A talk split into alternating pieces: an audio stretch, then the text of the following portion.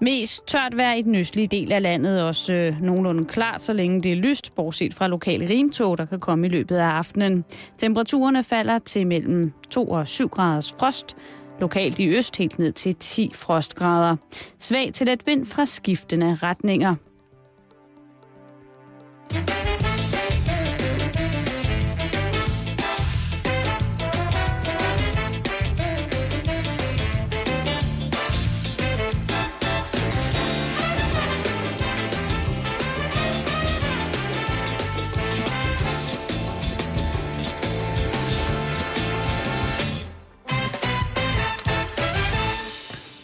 Eftermiddag og rigtig hjertelig velkommen til øh, onsdagsudgaven af Carsten Eskelunds vikariat fra Simon og Karen her i øh, Halløj i betalingsringen. De er lige nu sikkert ankommet på deres respektive feriedestinationer. Simon er i Thailand, så vidt jeg husker, og Karen er et smut på Haiti eller Tahiti. Så blev der lige trykket på en knap der. Har de slet ikke hørt noget, Abi? Jo, de har hørt det hele. Nå, okay. Det var undskyld dig. Det var bare fordi, der lige kom en øh, tekniker ind og trykkede på en øh, knap, og så tænkte jeg, måske har du slet ikke hørt noget af det, jeg har sagt overhovedet. Men det har du, så udsendelsen er startet, og men lidt kluntet, så er vi der i gang. Rigtig hjertelig velkommen til. Lyttede du med i går, så ved du, at vi startede på en øh, rask lille quiz for at få humøret og tempoet i gang, inden vi skal hilse på dagens gæst. Jeg har i dag inviteret erhvervskvinden, men mere tidligere erhvervskvinde og nu primært bestyrelsesformand og social velgør Stine Bosse. Hende glæder jeg mig utrolig meget til at tale med om et lille stykke tid. Men lige nu har du mulighed for at vinde en rigtig, rigtig flot krimi. Det er Oliver Butinis i Fædrenes Fodspor. Og måden du vinder den på, det er ved at ringe lige nu på 20 24 7 24 7. 20 24 7 24 7. Og øh, hvis du allerede nu ringer, så tak for tilliden, for jeg har ikke fortalt dig, hvad vi skal. Det er en lille quiz. Når du til spørgsmål nummer 5, så vinder du bogen. Du er med, så længe du svarer rigtigt. Men svarer du forkert på spørgsmål nummer 4, så er du ude. 20 24 7 24 7. Ring nu.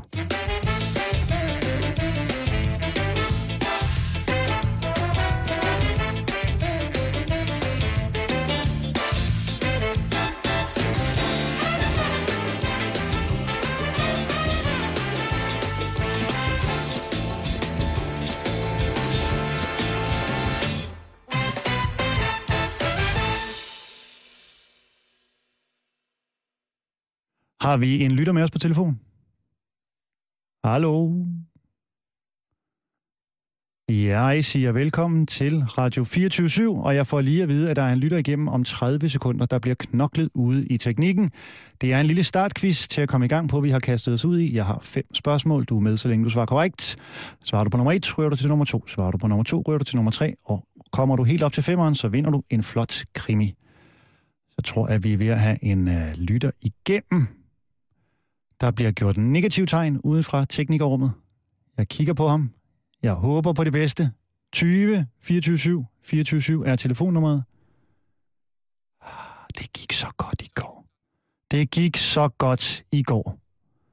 20 24 24 I mellemtiden kan jeg fortælle lidt om dagens gæst. Jeg åbnede lige før for posen. Stine Bosse hedder hun tidligere erhvervstopleder på et tidspunkt, den højst placerede kvindelige leder i Danmark. Men hun træffede en beslutning for et par år siden, der gjorde, at hun omstrukturerede sit liv en lille bit smule for at få tid til nogle af de andre ting, man ikke har så meget tid til, når man øh, er i den kyniske, kolde verden. Og hvordan har man sig selv og sit hjerte med i den? Hvordan får man kombineret det? Det finder vi ud af, inden klokken den bliver 18, når vi siger hej til Stine lige om lidt. I mellemtiden prøver jeg at pumpe liv i min slatne quiz. Jeg pumper liv i min slatne quiz. 20 24 7 24 7. Stine, rigtig hjertelig velkommen til. Nu gider vi simpelthen ikke vente mere på det her teknik noget. Tak skal du have. Stine Bosse, velkommen til. Nu springer vi den her quiz over. Det er lidt kluntet, sådan er det. Det var en lidt rodet start. Uh, tusind tak, fordi du havde lyst til at være med. Det er godt at være her. Jeg læste om dig første gang i 2008, da jeg sad i min lejlighed ude på Amager og læste om din Camino-vandring med fire unge indvandrerknægte, som var kommet lidt på afveje. Og så tænkte jeg, da jeg læste om de otte dage, I vandrede, og det forhold, du fik til de drenge, der er en kvinde, der gør noget. Jeg blev så glad, og på menneskehedens vegne, og tænkte, så er der skulle stadig håb. Og så tænkte jeg, hvis jeg nogensinde får mulighed for at invitere dig ind, så jeg kan tale med dig, så vil jeg gøre det. Og nu, fem år senere, så sidder du. Så er jeg. Har du lyst til at fortælle lidt om, hvordan det projekt kom i stand? Det vil jeg da rigtig gerne. Jamen først og fremmest, så, øh, så tusind tak for din tilbagemelding. Og det har faktisk betydet rigtig meget for mig. Øh, og det ved jeg også for, øh, for de fire drenge, at, øh, at folk tog det til sig, at, øh, at vi faktisk gjorde noget. Vi gjorde noget, der var anderledes sammen. Øh, I virkeligheden er historien meget lang. Jeg skal gøre den relativt kort, men jeg har nok altid været øh, optaget af, at vi skal leve side by side i den her verden. Øh, nogle har en hudfarve, nogle har en anden, nogle kommer fra et land og en kultur, og nogle kommer fra en anden. Og det er rigtig, rigtig vigtigt, at vi lærer at leve sammen. Det har noget med min egen baggrund at gøre med en mor, som øh, var engelskfødt, og øh, en meget stærk holdning i mit hjem om, at vejen til evig fred i øh, den her verden er, at vi lærer netop det.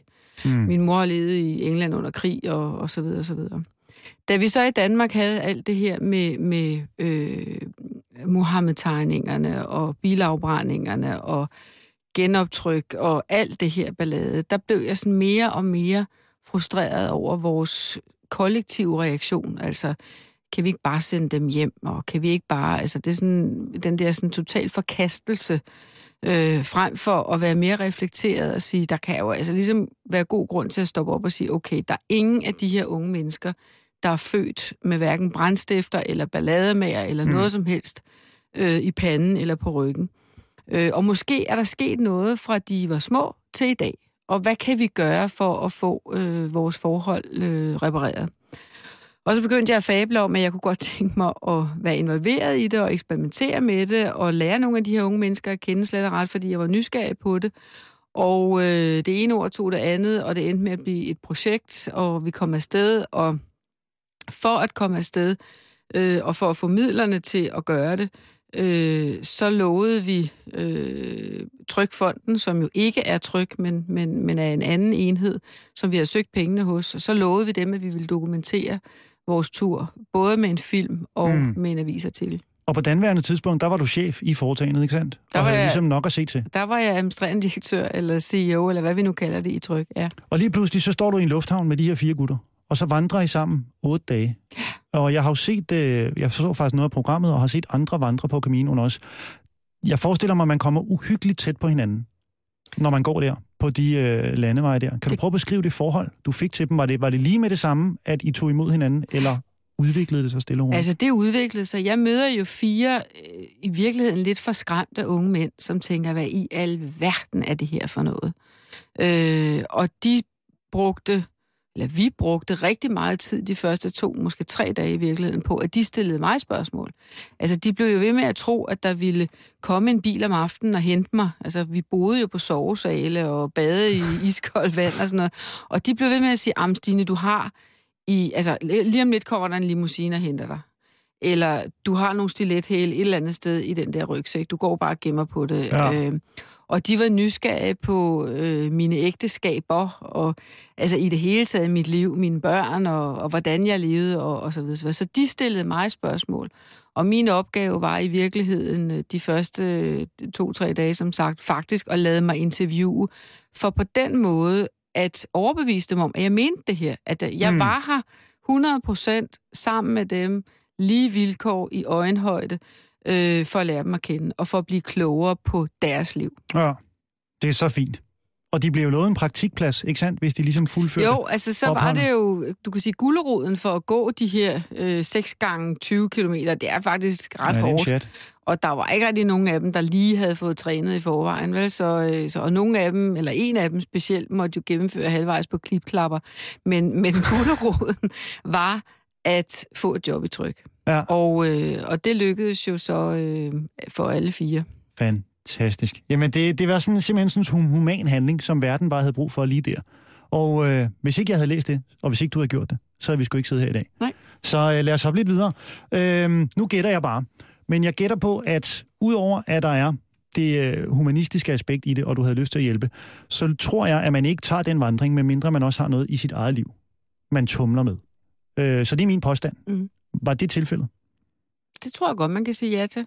Altså, øh, ud over det, som jeg lige har fortalt, som, som, som jeg tumlede med at forstå, ligesom hvad var det, der var sket i det her land, og så videre, og så videre, så, øh, så endte det jo faktisk også med, at jeg lige præcis på det tidspunkt stod over for at skulle tage en beslutning øh, i mit privatliv omkring samlivsforhold og så videre, som jeg så også brugt noget vandretid på at øh, sige, okay, det, øh, det er så den her beslutning, jeg når frem til.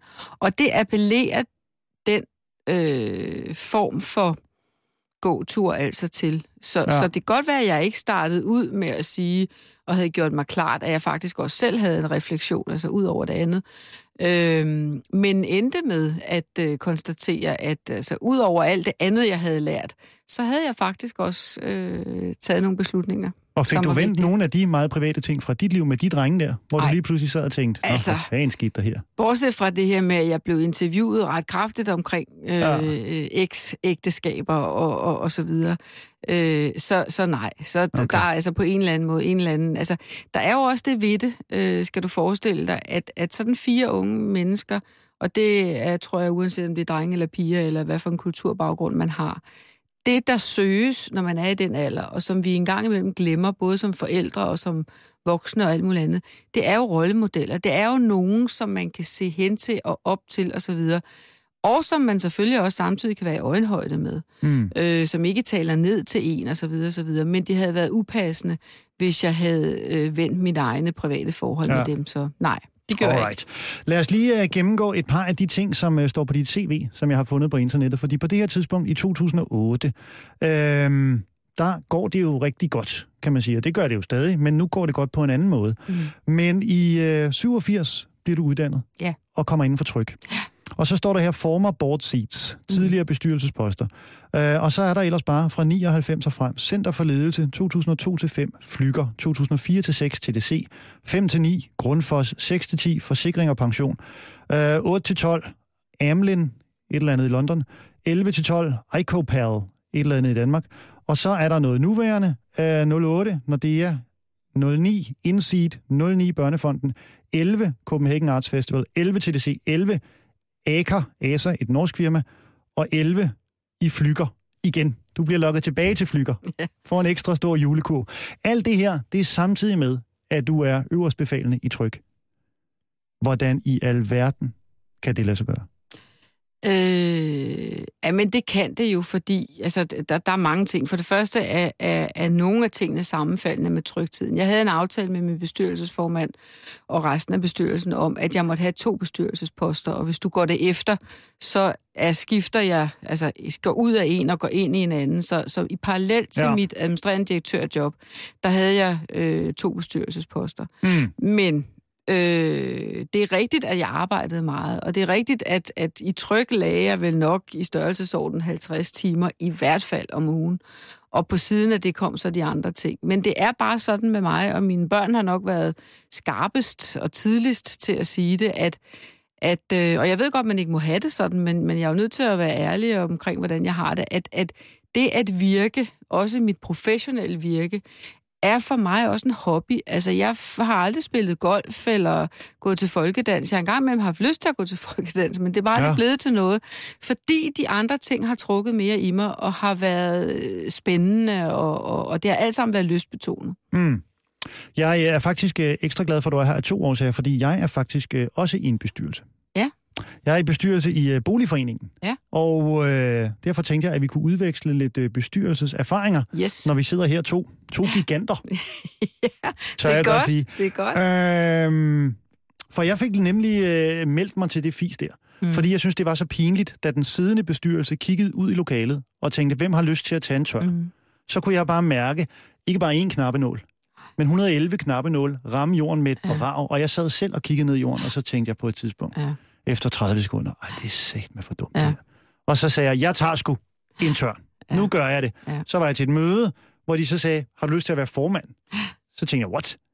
Jeg havde slet ikke lyst til at være suppleant. Nej. Går der et møde, så er jeg fem formand. Ja. Men så sagde de, det er mere af navn end af gavn. Jeg tror, mm. det var, mhm. fordi der var en, der skulle være det. Mm. Jeg ved ikke, om de har fået lukket mig ind i noget endnu, mm. jeg kommer til at hæfte for, og alt sådan noget der. Mm. Men her er et problem, vi tumler med. Ja. Fyldte skagte. Ja. Folk putter ting i skakten, som er større end skaktens faktiske mål. Ja. Så derfor har jeg været hos et trykkeri og hente skilte 20 gange 20 cm, hvor der står oven på en grøn kasse, smart, mm. og så er der en pose, og så står der i en rød klamme over mm. på den mm. anden side, ikke smart, ja. og så er der et billede af en kæmpe, kæmpe, kæmpe stor noget andet. Ja. som ikke kan være der. Ja. Her er mit bestyrelsesproblem. Fordi det handler ikke om et skilt. Nej. Det handler ikke om at hente et skilt og sætte op på en skagt. Hvordan får jeg som formand folk til at indse, at vi, at vi, Mm.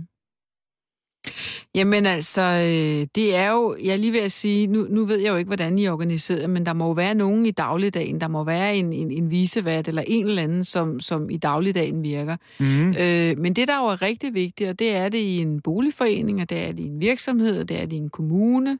Du kan sådan set lave den skala, du vil. Der er det jo at involvere folk i nogle af de her ting. Og det vil sige, jeg ville, hvis jeg var dig, sige, okay, måske skulle vi starte med at komme hinanden ved. Måske skulle vi starte med at lære hinanden at kende, fordi i det øjeblik, mennesker kender hinanden, eksempel virksomheder, der arbejder over landegrænser, arbejder med de her ting hele tiden. Øh, vi skal lære hinanden at kende for at arbejde sammen. For at føle et vi-fællesskab i en boligforening, mm. så skal jeg kende min nabo. Måske, og det kan godt være, at det lyder lidt billigt, men jeg mener det ikke desto mindre. Måske starter det med, at vi holder en sommerfest, og at vi engagerer nogle mennesker i at få stablet det her på benene, mm, og at vi så begynder at sige til hinanden, prøv at her, det er jo simpelthen for dumt. Fordi vi får alle sammen problemer ved, at skakten den er fyldt med ja. noget, som ikke skulle have været der, osv. osv. Men man, er, man kan ikke lave et fællesskab ud af noget, der ikke er et fællesskab. Men oplever du, at der i samfundet, og nu kommer vi måske lidt tilbage til Mohammed-tingene igen og Caminoen, at der er en mindre hensyntagen, end der var engang? Ja. At man er mindre tilbøjelig til ligesom at se sig selv som en del af noget større, Fuldstændig. end bare at sige, jeg vil skulle skide på, om jeg rammer ved siden Ja. af skraldespand. Jamen altså, man skal jo bare køre en tur i den københavnske trafik, og så opdage, hvor, hvor altså indimellem, det er jo helt håbløst, ja. altså. Jeg, jeg synes, der er, nogle, der er nogle ting, som jeg lærte i min barndom, øh, og nogen kan, ka- vil man gerne kalde det gamle, gamle dyder, så jeg er ligeglad, hvad man kalder det, men som handlede om, at vi lærte og forstod, at fællesskabet var væsentligt. Og, og nogle gange kan jeg blive helt desperat, når jeg hører diskussioner i radioen, hvor man sidder, og at der ingen kan forklare, hvorfor det er væsentligt, at vi betaler skat, for eksempel. Altså, det bliver Mm. nærmest noget som om, kan vi ikke bare afskaffe det der? Altså, hvorfor er det væsentligt, at vi har en folkeskole? Hvorfor kan vi ikke bare have en, en serie af, af, af sådan segmentskoler, hvor, hvor alle eleverne ligner hinanden, fordi det synes forældrene nu er mest praktisk. Mm. Det er jo fordi, at det er kun i fællesskabet, at vi finder den egentlige tryghed. Hvis vi alle sammen bare var individer, som levede sådan kun på egen præmis, så er vi tilbage til at ligne Mm. dyr, så er vi i junglen. Det er kun fordi, at vi har bygget fællesskaber og civilisationer op, hvor vi, hvor vi kærer os for hinanden. Det er den reelle tryghed. Og, og det er forfærdeligt, at, at, at, at den øh, sådan helt, for mig helt åbenbare logik ikke står stærkere i, i Mm. hele vores formidling i dag. Lad mig lige for en god ordens skyld sige, at du lytter til Radio 24 Carsten Eskelund vikarierer for Simon og Karen, og dagens gæst er Stine Bosse, øh, erhvervskvinde, streg, tidligere erhvervskvinde, nu primært bestyrelsesformand og øh, social velgører. Alt det skal vi tale meget mere om senere. Men lad os lige hoppe lidt tilbage til det der med, du ved, mine bestyrelsesproblemer og hvad jeg kunne gøre. For jeg er meget fascineret af, når man som leder og har et vist, hvad skal man sige, du er også en offentlig person, ligesom. Du er vel blevet ansat mange steder, hvor folk har en mening af dig, om dig, ja. Ja. inden du kommer. Altså mennesker i, ans, i organisationer, du aldrig kommer til at møde. Hvordan, når man går ind som højt lønnet profil, øh, gør man det, hvad enten det er en bestyrelse eller øh, et firma, hvor man skal være ligesom hver dag? Hvordan kommer man første dag og får alle overbevist om, at ham her eller hende her, hun er det, vi har brug for lige nu? Er der en strategi op til det? Planlægger man det flere uger i forvejen og siger, okay, for dag 1 gør jeg det, dag 2, bum, bum, bum, bum, bum. Jeg ved ikke, hvad man gør, men jeg kan fortælle dig, hvad jeg gør. Ja, Altså, øh, jeg, jeg vil sige det på den måde. Jeg tror, jeg tror rigtig mange af de her ting er det samme. Jeg har heller aldrig lavet en karriereplan. Den største karriereplan, jeg lavede, det var, da jeg stoppede, øh, hvor jeg sagde, at jeg skal noget andet, øh, og, og, og planerne var jo ikke på nogen måde detaljeret. Men, men jeg tror, det er rigtig vigtigt at være sig selv. Altså, og, og det gælder jo også, når man er på vej ind i et job. Uanset om man er på vej ind i et mellemlederjob, eller almindelig menig medarbejder et sted, eller man er på vej ind i en toplederstilling. Hvis man foregøjler dem, der ansætter en, eller udpeger en, eller er kollegaer til en, hvis man foregøjler noget, hvis man forstiller sig, så har man startet et kæmpe problem. Mm. Så det starter med, at man er tro imod, hvem man er, hvad man står for, og hvad man kan, og hvad man ikke kan. Øhm, og så synes jeg, og det, det har jeg øh, helt friske eksempler på, at, at hvad man gør, øh, eller hvad jeg har gjort, er meget forskellige alt efter situationen. Lad mig give dig to eksempler. Da jeg startede som formand i Flyger, som jo er en det, jeg vil kalde going concern, der er dygtig ledelse og, og en god bestyrelse og en, en, øh, en øh, hovedaktionær, der også stadigvæk er tæt på virksomheden. Men selvfølgelig er der ting, som jeg synes kunne være anderledes og videre. Så starter man selvfølgelig, kommer ind ad døren, lærer folk at kende. Nu var der nogle af dem, jeg kendte fra tidligere. Men altså, man føler sig lidt frem og sætter nogle ting på dagsordenen og får det diskuteret stille og fredeligt og roligt osv. Ingen, altså, det er sådan meget øh, enkelt. Det kongelige teater. Et sted, som jeg træder ind som formand på et tidspunkt, hvor den gamle bestyrelse er væk. Øh, der, det bimler og bamler, og folk er ulykkelige, og der er nedskæringer, og der er evig, altså, hver dag, man slår op i avisen.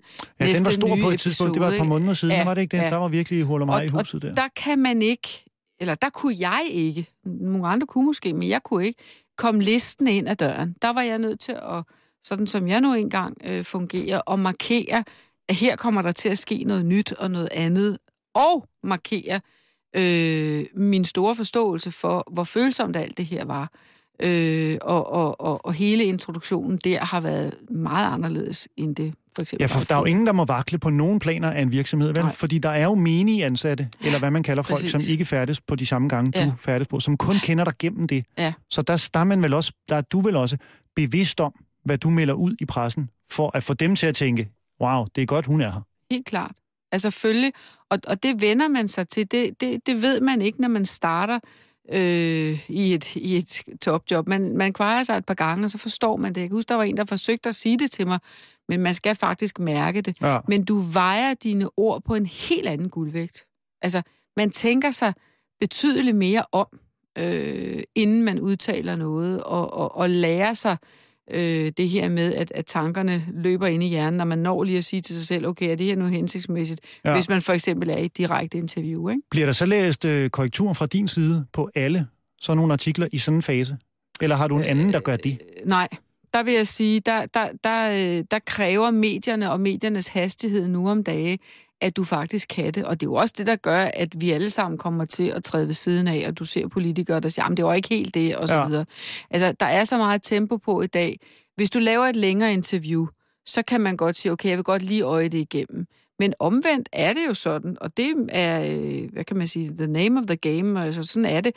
Når, når først du har sagt noget, så vil mediet jo, journalisten med rette sige, jamen du sagde jo sådan her. Ja.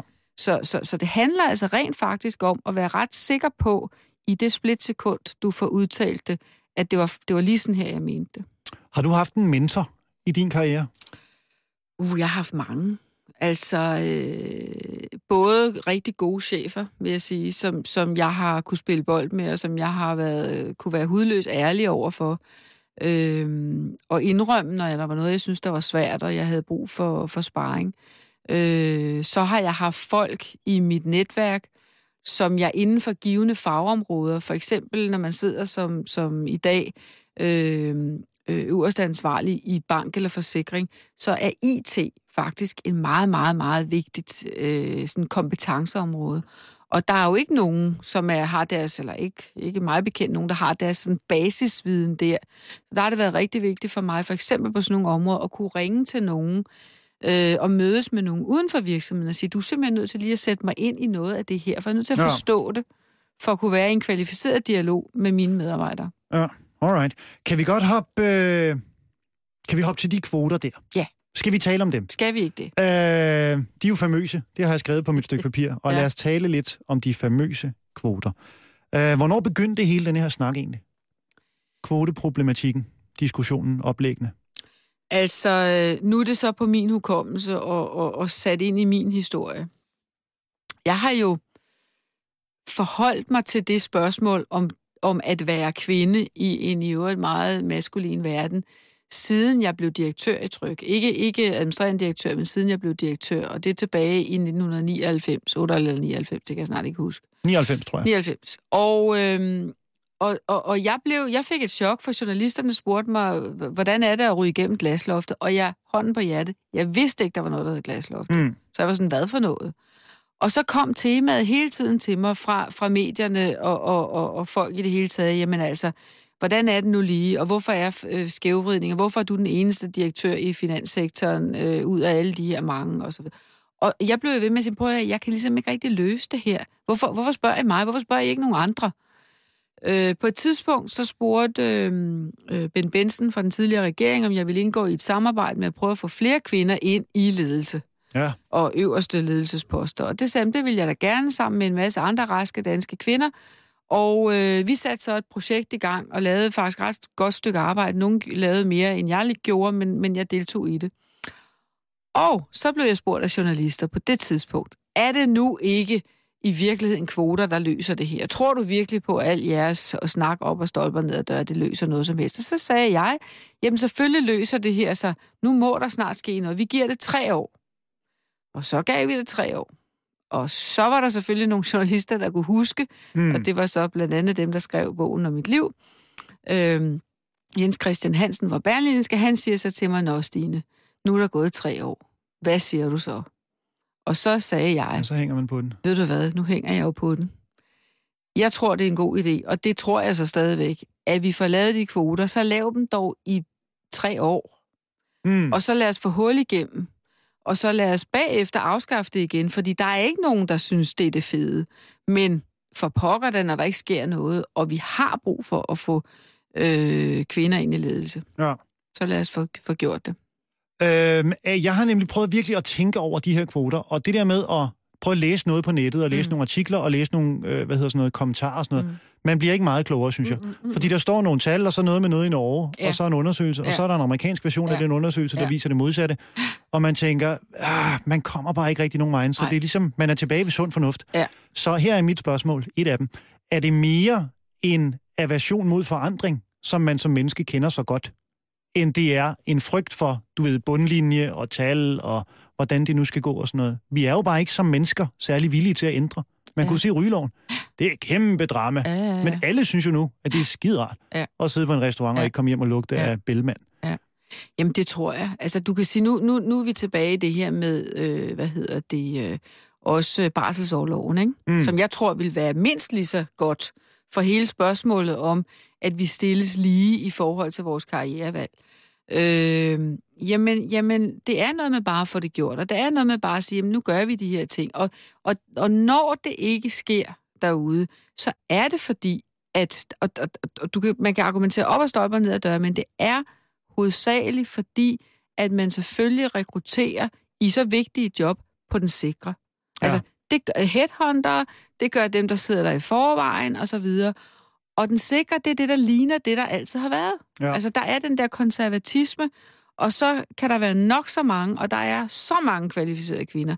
Men de har jo så det handicap, at de ligner jo ikke helt mændene. Nå. Og de tænker faktisk også øh, lidt anderledes. Og min påstand er jo så i virkeligheden to.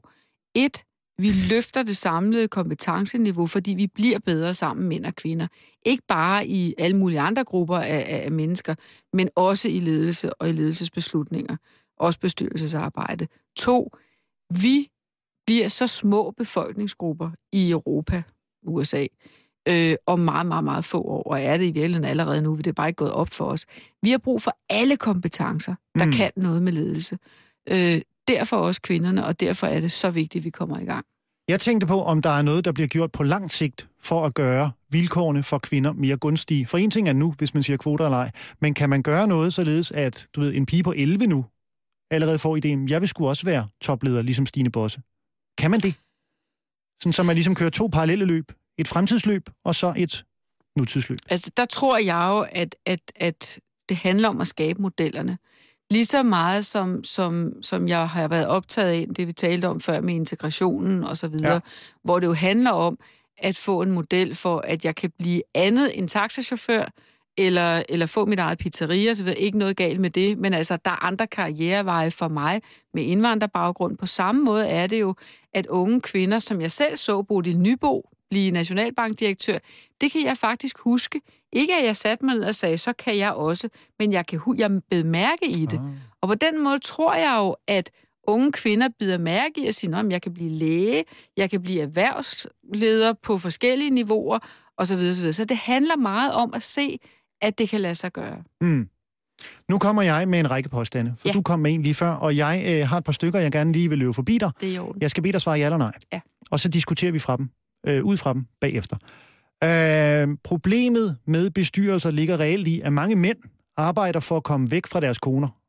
Og når de så endelig har fundet et frirum, hvor de er sammen med andre mænd, så gider de ikke have, at der kommer en, der minder dem om den kone, de prøver at komme væk fra. Det er jeg ikke enig i. Alright. Sex er på et eller andet mere eller mindre bevidst plan motivationen bag alt, hvad mænd foretager sig for at komme frem i verden.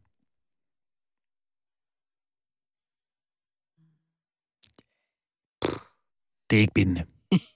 Det er ikke bindende, siger du det? Altså, øh, må man jo godt svare midt imellem? Ja, det må du fordi jeg, jeg, der er noget om det. Det må du bliver jeg gerne. nødt til at vedkende mig. Det må du gerne. Ja. Flere mænd end kvinder overvurderer deres egne evner. Mm, nej, det tror jeg ikke. Mange kvinder, mange kvinder står over for en lige så stor udfordring i forhold til at erobre magt, som mænd står over for i forhold til at afgive den. Ja, det kan jeg godt genkende.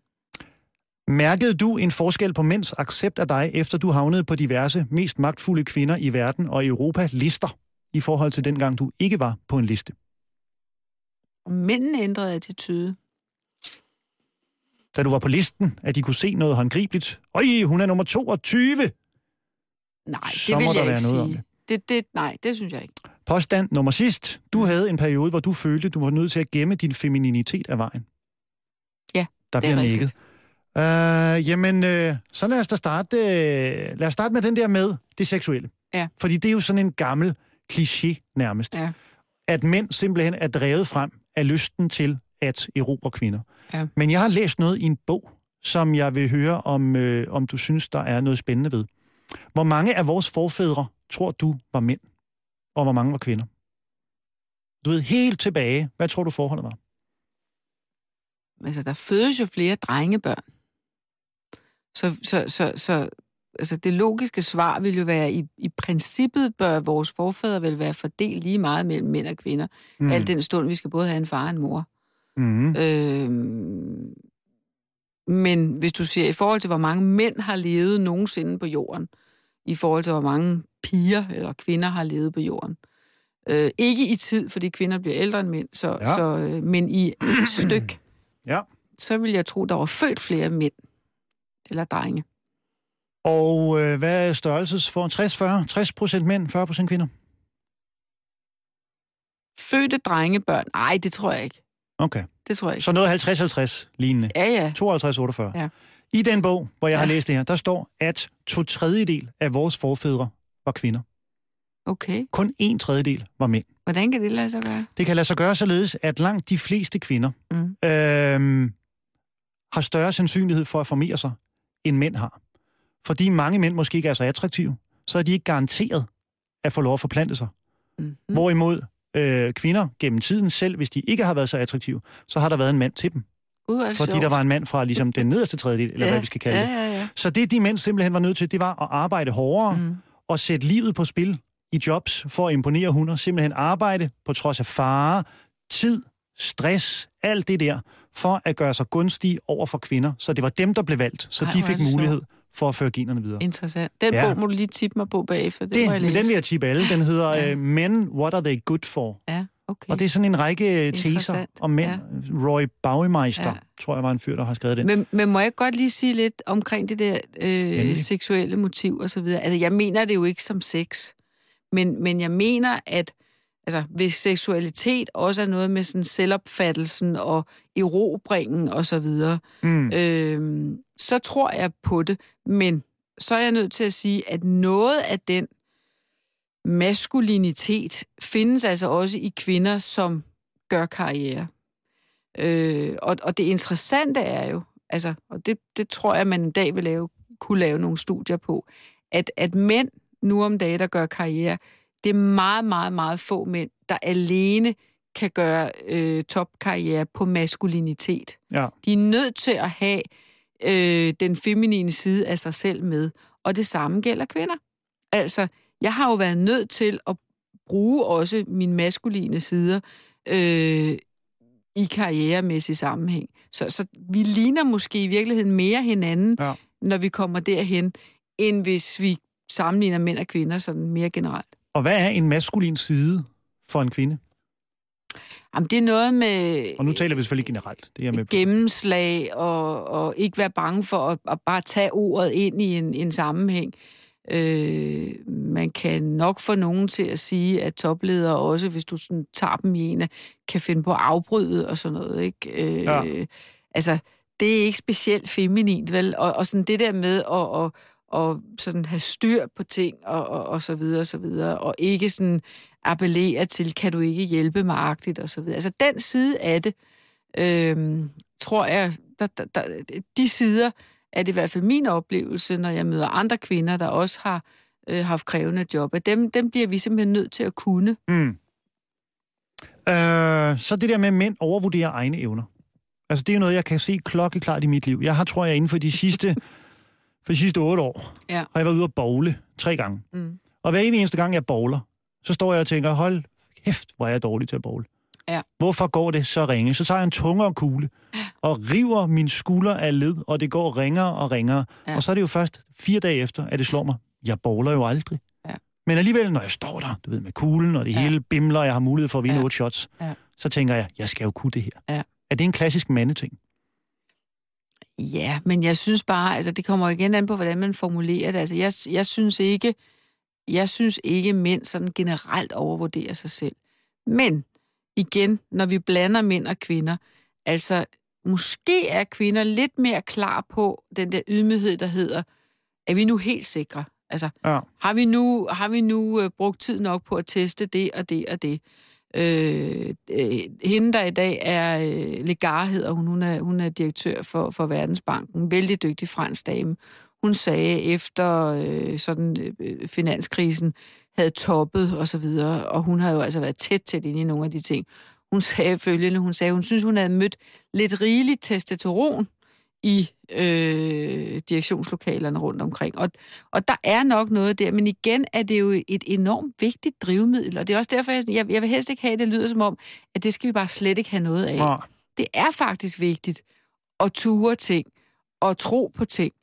Øh, og det er igen bare det, det skal være balanceret, og det er derfor, jeg synes, det er så vigtigt, at vi blander kortene Mm. øh, på nye måder. Og hvornår gik det op for dig, at du godt kunne lade din femininitet og din blødhed være en styrke, i stedet for noget, du kunne du, eller du ved, du skulle gennem af vejen. Kan du pege på et år, eller sådan noget? Kan det være så specifikt, eller? Ja, jeg, jeg tror godt, jeg tør at sige, at, at det var nok først, da jeg fik øh, jobbet som administrerende direktør, at jeg sådan rigtig for alvor turde og sige, ved I hvad, når vi kommer tilbage fra ferie, og, og sådan, man faciliterer jo som, som, som mødeleder, at vi Ja. ja. lige får en snak. Det gør man altså også i en direktion, i hvert fald da det var mig, der var mødeleder.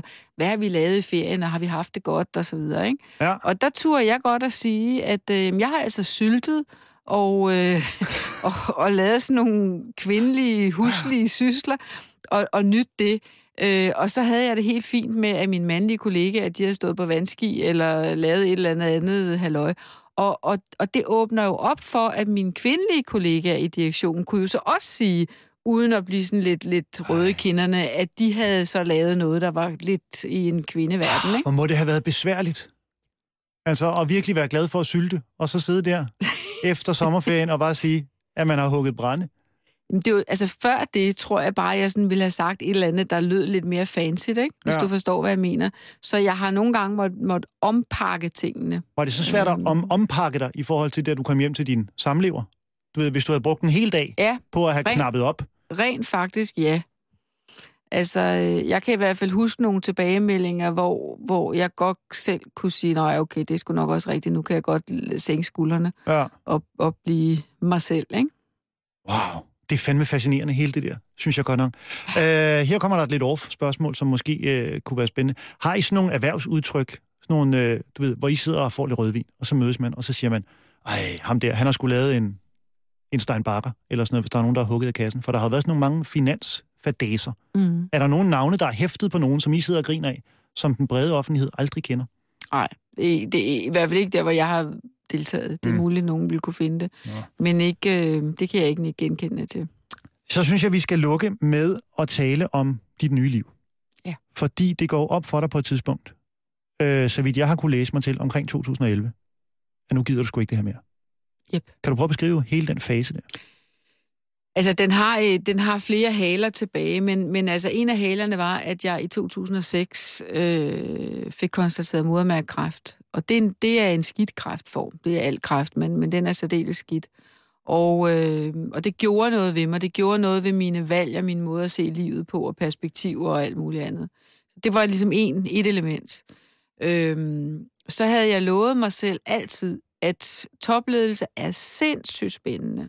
Meget, meget krævende, og, og, men, men, men altså også enormt privilegeret. Men at jeg også skulle noget andet end tryk. Tryk havde været 23 år af mit liv, og topledelse havde jeg sådan en eller anden idé om, at rundt omkring 10 år, det er nok nok. Mm. Ellers så begynder det at blive øh, så dybt forankret i din personlighed, så, så, så du apropos det, vi lige talte om, så bliver du noget andet. Øhm, og det Men undskyld, jeg måske må jeg afbryde der? Undskyld. Ja, det må du gerne. Fordi man skulle da tro, at det var efter 10 år, at man var rigtig god. Ja, altså du At det var bliver der, jo... man begyndte ligesom at have fod på det, og jo, så kunne... jo, jo, du bliver rigtig god til noget. Ja. Men, men nu er mm, livet jo helt, og, og menneskene er hele. Der er altså også nogle ting, du kan rent faktisk se det i borgen. Øh, det er nok noget af det fjernsyn, som jeg, som jeg bliver mest berørt af, rent faktisk, fordi der er så mange ting, jeg kan genkende. Øh, og på et tidspunkt i, i den første dels, øh, der vender hun sig rundt og siger til en person, jeg tror, det er hendes spindoktor eller sådan noget, ved du hvad, det er nu, vi finder kynismen frem. Og det sad bare inde i mig, og det var rent faktisk også, det var et brik, det var, det var inden jeg havde taget beslutningen. Ja. Den bemærkning i borgen var også en brik i mine beslutninger. Øh, den sidste brik, som jeg selvfølgelig også gerne vil nævne, er, at jeg bliver mormor. Og øh, når man får børn tidligt, og man, man øh, sådan opmuntrer sine døtre til også at få børn, inden de er 30, øh, så bliver man jo også mormor tidligt. Og Mm. mm. øh, det er fuldstændig fantastisk at blive mormor. Og, øh, og det vilje, det tog, vil jeg bare ikke lade køre og sige, nå jamen, det kan jeg jo altid, jeg kan altid træde ind i den verden. Nu tager jeg lige 10 år mere i, i topledelse. Øh, fordi jeg vidste jo, at den verden er der ikke om 10 år. Så ser det i hvert fald helt anderledes ud. Så, øh, så det var også en meget vigtig brik. Og det førte så alt sammen frem i løbet af 2010 til, at jeg sagde, nu er det nu. Og det gjorde jeg så i starten af 11. Og hvordan føltes det så? Hvordan var den... Øh... Stærkt grænseoverskridende. Du skal forestille dig, hvis jeg skal give dig et eksempel, aldrig have sprunget hovedspring, og så stille sig for 10 meter ved dem og springe et hovedspring. Sådan føltes det. Jeg har jo aldrig sagt et job op. Jeg har været tryg i 23 år. Og, øh, og det ene job tryg havde... i bogstaveligste forstand. tryg, ja, lige præcis. Øhm, og, det, og derfor var det jo bare... Men også fantastisk. Altså, fordi man mærker jo ikke, når du får mere og mere ansvar, og så ryger der bare flere sten i rygsækken år for Ja. år, og det mærker du jo ikke. Og folk spurgte mig tit, og jeg synes ikke, det var sådan specielt tyngende. Øh, men da jeg stoppede, kunne jeg mærke det. Friheden og, og, og ja, de der ting, der fulgte med øh, positivt, det, øh, det var nu altså en, en rigtig og en god beslutning. Får du syltet lidt mere så?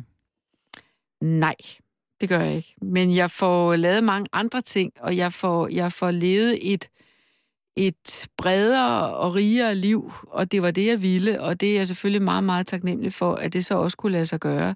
Øh, lige så glad jeg var, og, og jeg vil sige det igen, og jeg sagde det dengang, man må ikke, hvis man læser i lærebøgerne, men jeg elskede tryk. Altså, jeg synes, det var det mest fantastiske sted, man overhovedet kunne drømme om, Mm. at tilbringe mange timer hver dag.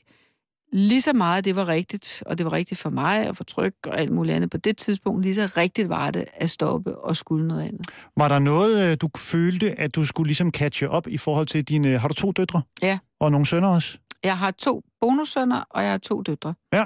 Og øh, har det, du ved, havde du noget, hvor du tænkte, nu skal vi også nå at opbygge noget, vi måske ikke havde tid til, da du knoklede 60 timer? Øh, både ja og nej. Jeg tror ikke, at, at nogle af de ting, jeg glippede, øh, øh, da de var øh, store børn, ikke da de var små børn, for der var jeg der faktisk meget, men, men store børn og unge, nogle af de ting, jeg ikke nåede der, det kan du ikke, altså det er, det, det er ligesom det tog, Mm. jeg taler om, det kører. Øh, jeg håber og tror, at, at, at, at jeg ikke har gjort skade øh, ved, ved, ved de ting. Men jeg kan da mærke, at jeg føler en meget stor forpligtelse til, fordi de var fantastiske, og de var øh, hovedårsagen til, at jeg kunne gøre karriere, var, at jeg havde børn uden problemer, fordi ellers tror jeg, at det meget havde set anderledes ud. Mm. Øh, men jeg føler en forpligtelse til at give dem noget tilbage. Altså, de skabte nogle muligheder for mig, Det vidste de Ja. jo ikke, det var ikke bevidst handling, men, men ikke desto mindre var det sådan. Og der føler jeg selvfølgelig en stærk forpligtelse til at nu være med til at kunne støtte dem og hjælpe dem, og være en mormor, der ikke bare kommer forbi ved festlige lejligheder, men faktisk mm. også en, man kan ringe til og sige, ved du hvad, kan du ikke lige hjælpe mig?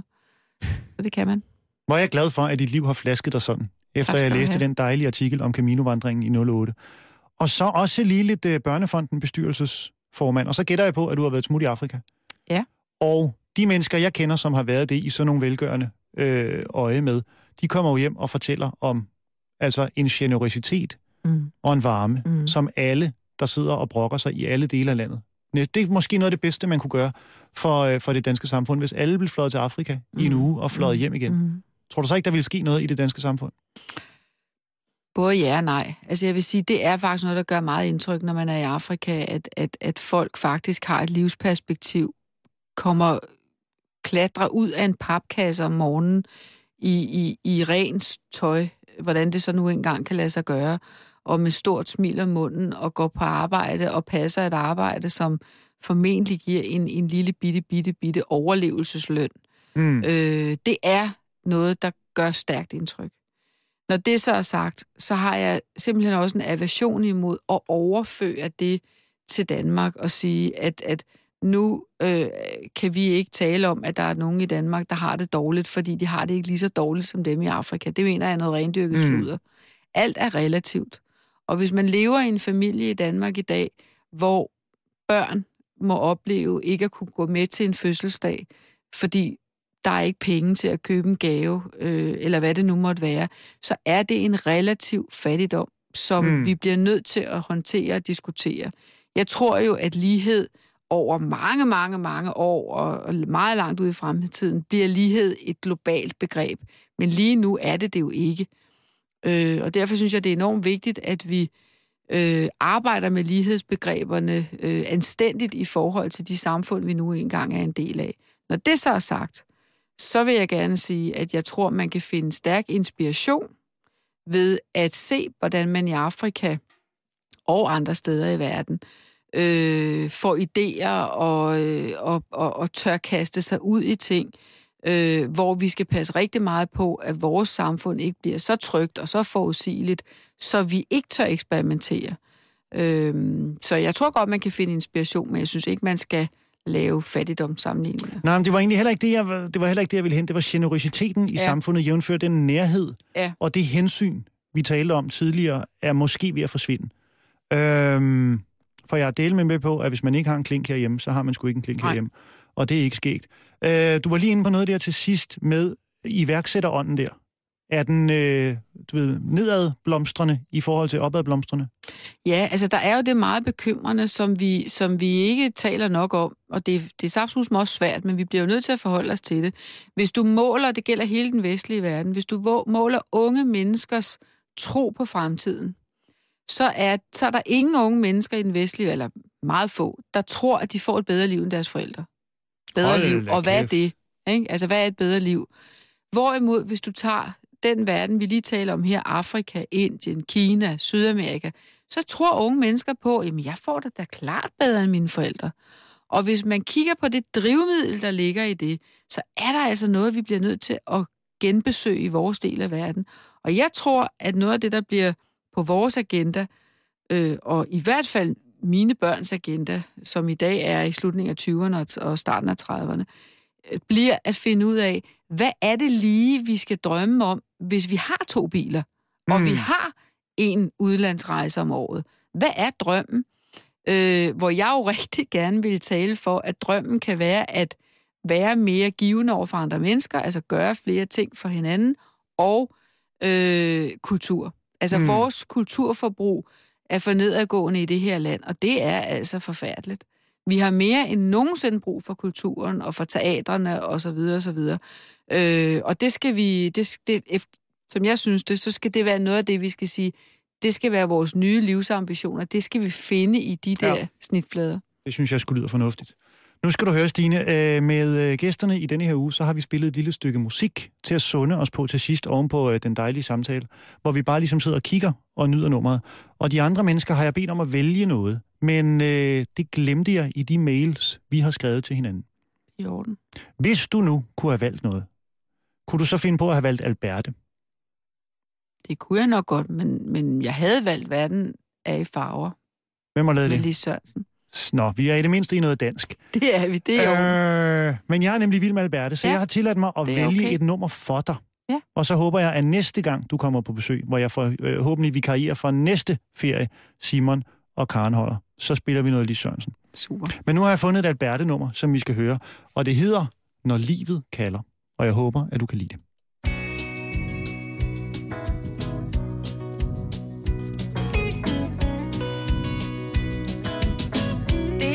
Fredag, og jeg er klar, for maden er parat. Dækket op med det fine stel, og der er lys på bordet. Telefonen ringer, vi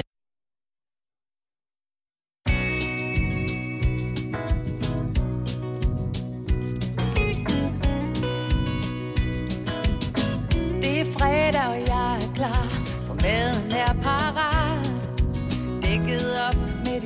stille, og der er lys på bordet. Telefonen ringer, bliver det er ham. Der er overflødig, siger det bliver sent. På jobbet igen. Vi blev gift på en forårsdag, og jeg var helt parat til et hus med det fine stel, og så tog lys på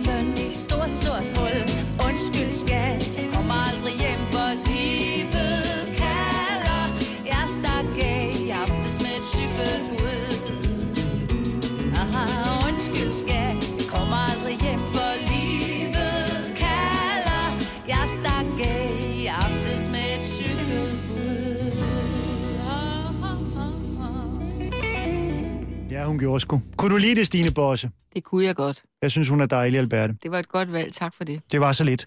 Jeg vil sige tusind tak, fordi du havde lyst til at øh, kigge herind i dag. Det er rigtig, rigtig, øh, det var rigtig, rigtig pænt af dig. Hvad skal du lave i aften? Jeg skal hjem og spise noget mad sammen med min kæreste, og Mm. så skal jeg øh, kigge lidt på nogle ting, jeg skal øh, til i morgen. Ja, nu må du ikke arbejde for sent med. Nej, det gør jeg ikke. For nu har du valgt ikke at arbejde så meget. Det er fuldstændig rigtigt. Så 21.30 i slår du computeren. Vil du love mig det? Det lover jeg. Stine Bosse, tusind tak, fordi du havde lyst til at kigge forbi. Tak for det. Og tak, fordi du havde lyst til at lytte med. Vi øh, høres ved igen i morgen, når klokken den bliver 17, hvor vi har en, øh, hvad hedder det, besøg af filosof Arno Victor Jensen. Vi ses.